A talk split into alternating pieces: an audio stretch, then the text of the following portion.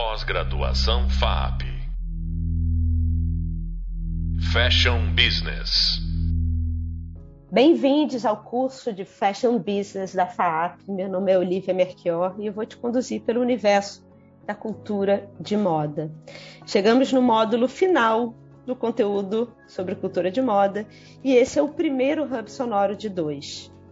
No módulo anterior do curso, nós falamos sobre como podemos identificar os aigas na moda e criar narrativas relevantes que fortalecem o valor de marca. E nesse quarto e último momento, nosso principal objetivo é pensar a inovação e o futuro do sistema de moda em ambientes locais, globais e, por fim, universais. Então, hoje nós vamos falar sobre as novas tecnologias de comunicação e construção de cultura. Como nós falamos no módulo passado e, e também no anterior sobre estruturas de comunicação, a gente deixou claro que nós temos certeza que todo mundo aqui sentiu na pele a mudança trazida pela comunicação em rede. Então, se antes aquela informação era hierarquizada, né, é, escolhida por poucos, o que passava ali na televisão, o que passava no cinema, né, os conteúdos que chegavam até a gente. Com as redes sociais, isso mudou. E quem recebe a informação também é a pessoa capaz de contar a sua própria história. Mas, obviamente, a gente não achou que a gente ia parar por aí. Então, principalmente, o que a gente tem vivido hoje é essa conversa sobre metaverso, roupas digitais, NFT, blockchain. E muitas das pessoas chegam para mim e falam: Mas, Olivia, você acha que isso vai pegar? Você acha que essas novas tecnologias vão realmente impactar a forma com que a gente constrói as nossas coleções, como a gente comunica as nossas marcas? Gente, pensa numa coisa a gente teve a comunicação, os primeiros celulares aconteceram, apareceram em 1980. Essa foi a época do 1G. O 2G ele já se estabeleceu, principalmente com, aqueles celulares Nokia Candy, que eu tive um, não sei você, na década de 90, através do 2G. A diferença do 1G da década de 80 para o 2G é que o 1G você falava no telefone inclusive cheio de interferências de rádio, tá? Qualquer pessoa que passasse do lado, ele entrava na sua ligação. No 2G, a gente começa a passar mensagens, né? E essas mensagens de texto começam a se popularizar na vida de todo mundo. Mas é só em 2000, com o 3G e com um famoso, muito famoso celular chamado BlackBerry, eu brinco que na época, em 2000, quem tinha um BlackBerry se sentia um grande CEO de uma empresa, né? Porque aquele BlackBerry ele tinha informações que ninguém tinha. Naquele BlackBerry você podia surfar na internet. E aí, em 2010, a gente se estabelece de uma maneira massificada com a tecnologia 4G.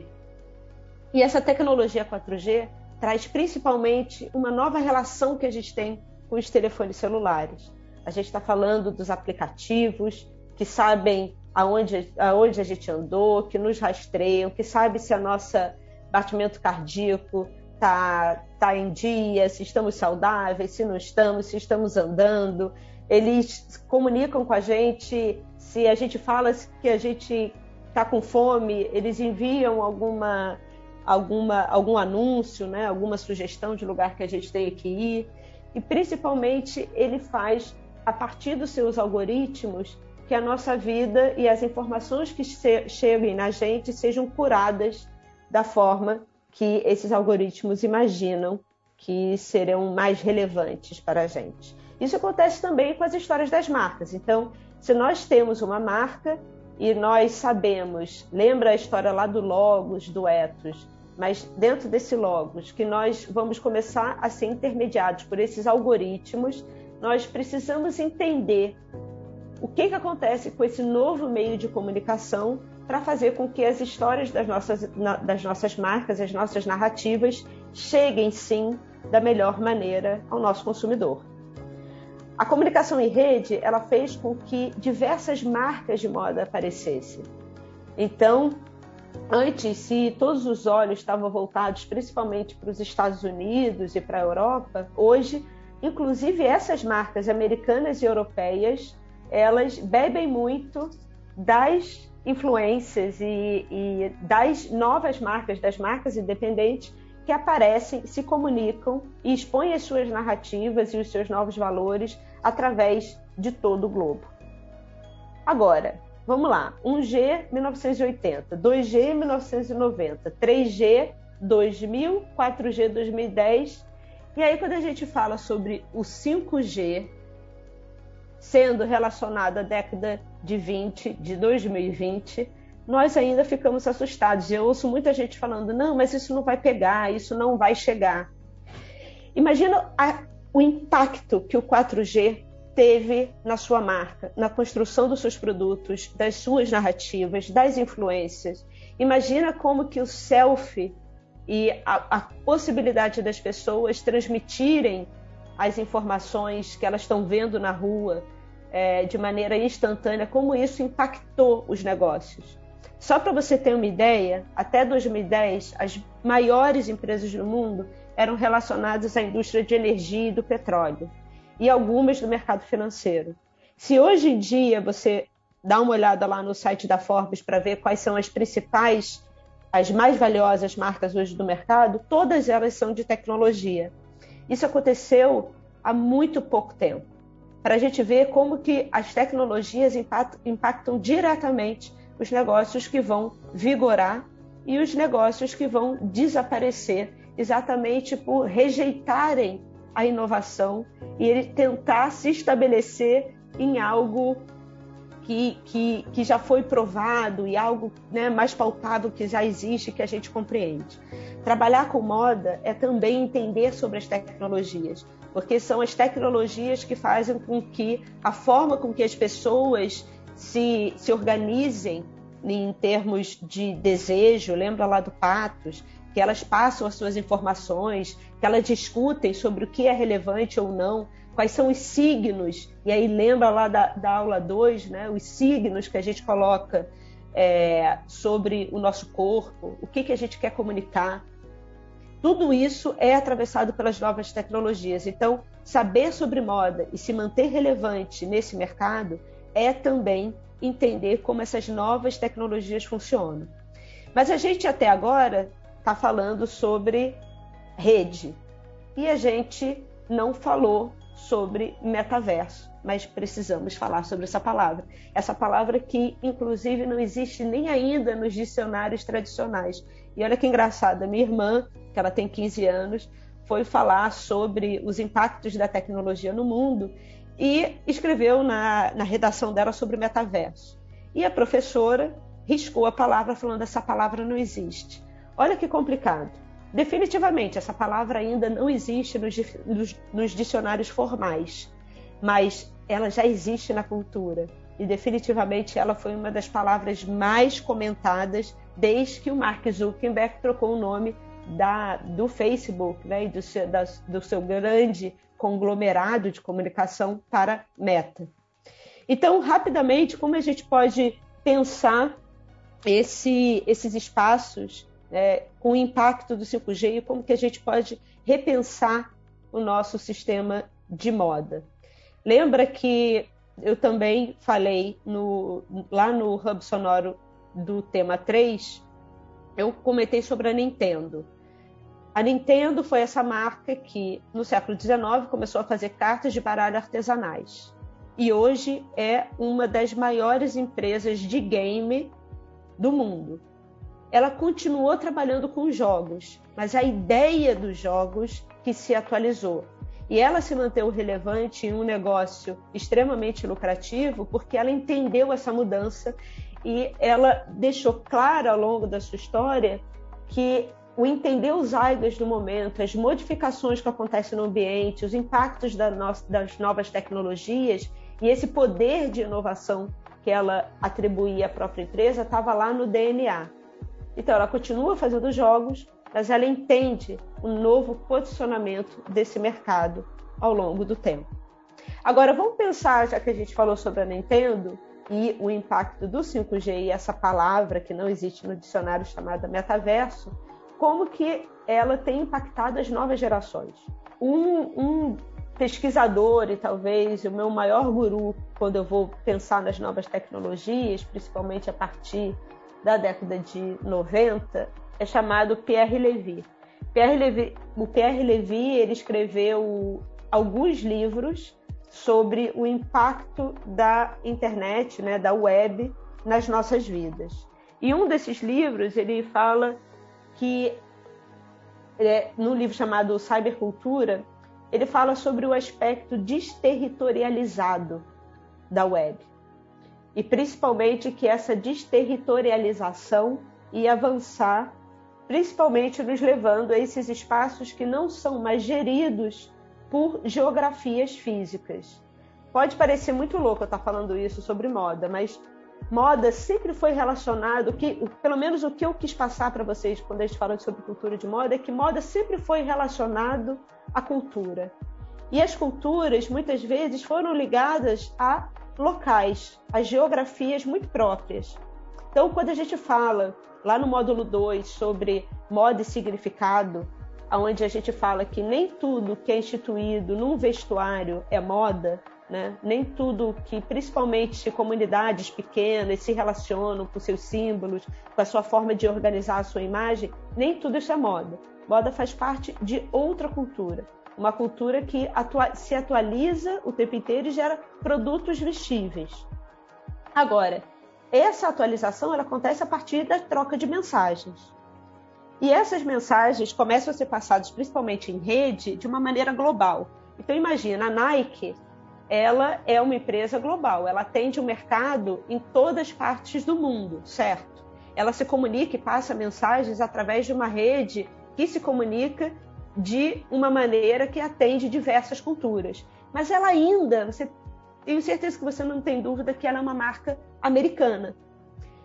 O que a gente está vivendo agora nesses espaços de metaverso são marcas que não necessariamente se definem pela sua geografia, mas sim pelo produto que ela cria dentro desses sistemas que têm culturas muito próprias. O Pierre Levy, agora voltando no que ele diz, ele fala de um termo chamado desterritorialização. Desterritorialização é quando a gente fala de mensagens que não atravessam territórios, ou produtos que são criados pensando em culturas não necessariamente relacionadas a culturas instituídas com alguma geografia, então, por exemplo, grande parte das empresas de moda hoje trabalhando no metaverso com roupas digitais, elas não necessariamente se dizem do qual país elas fazem parte. Elas não necessariamente trazem uma cultura relacionada a uma tradição, né? a, um, a um passado, a uma língua. Elas muitas vezes falam sobre uma cultura que acontece nesses espaços virtualizados aonde você não necessariamente conhece, sabe a língua que a pessoa fala.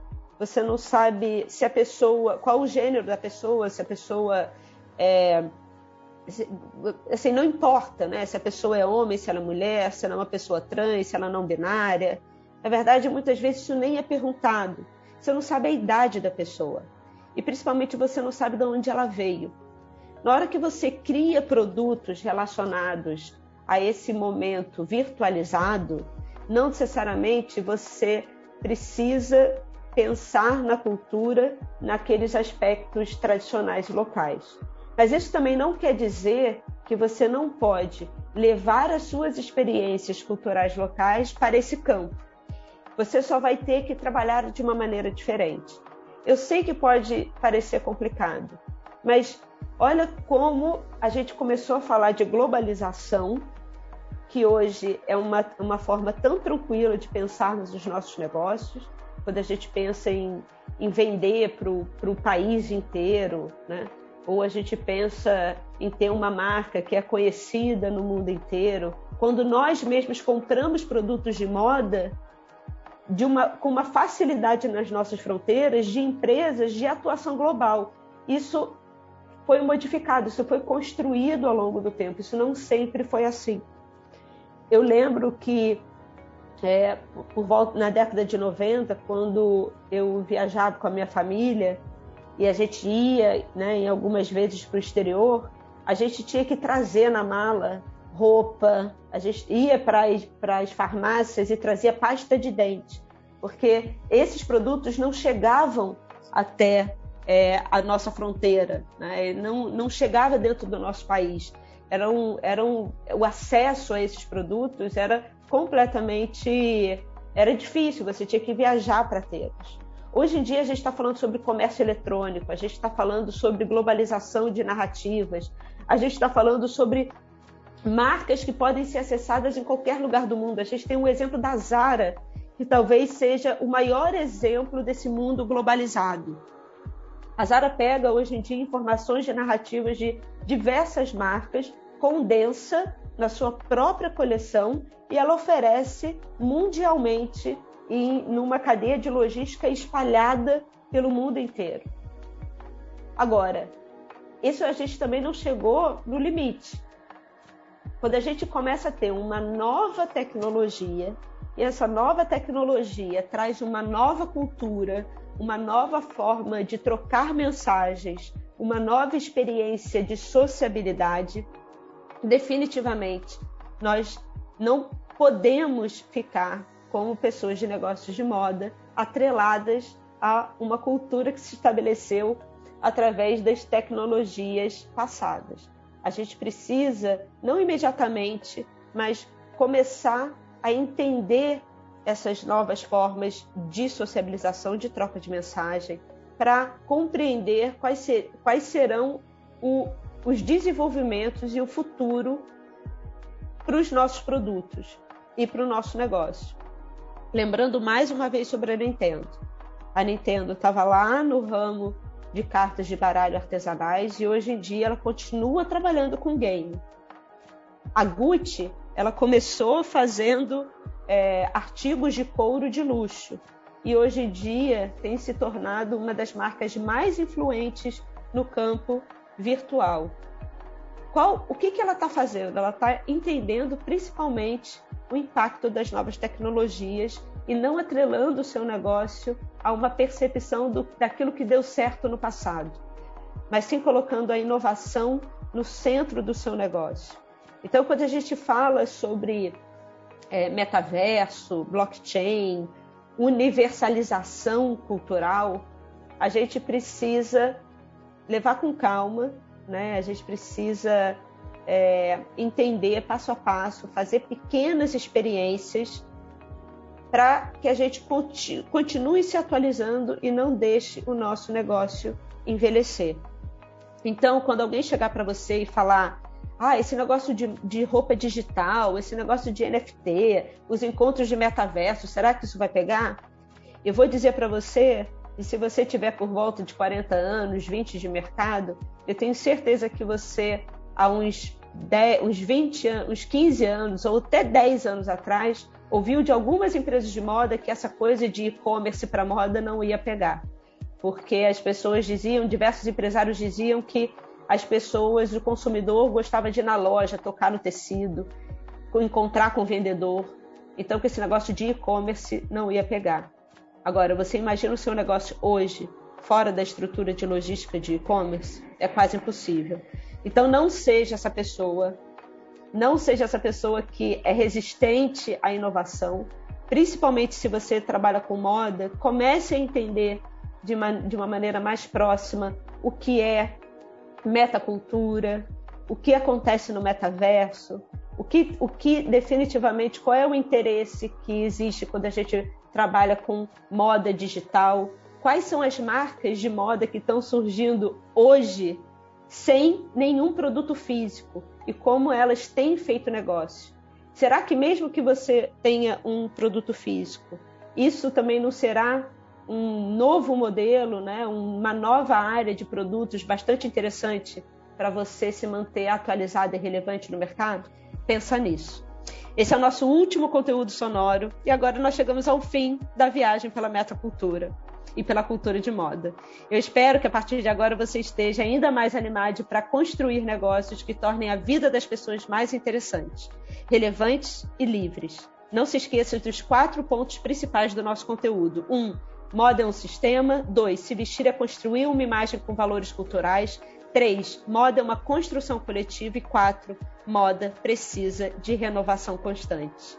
Aqui nós encerramos a parte sobre cultura de moda do curso Fashion Business.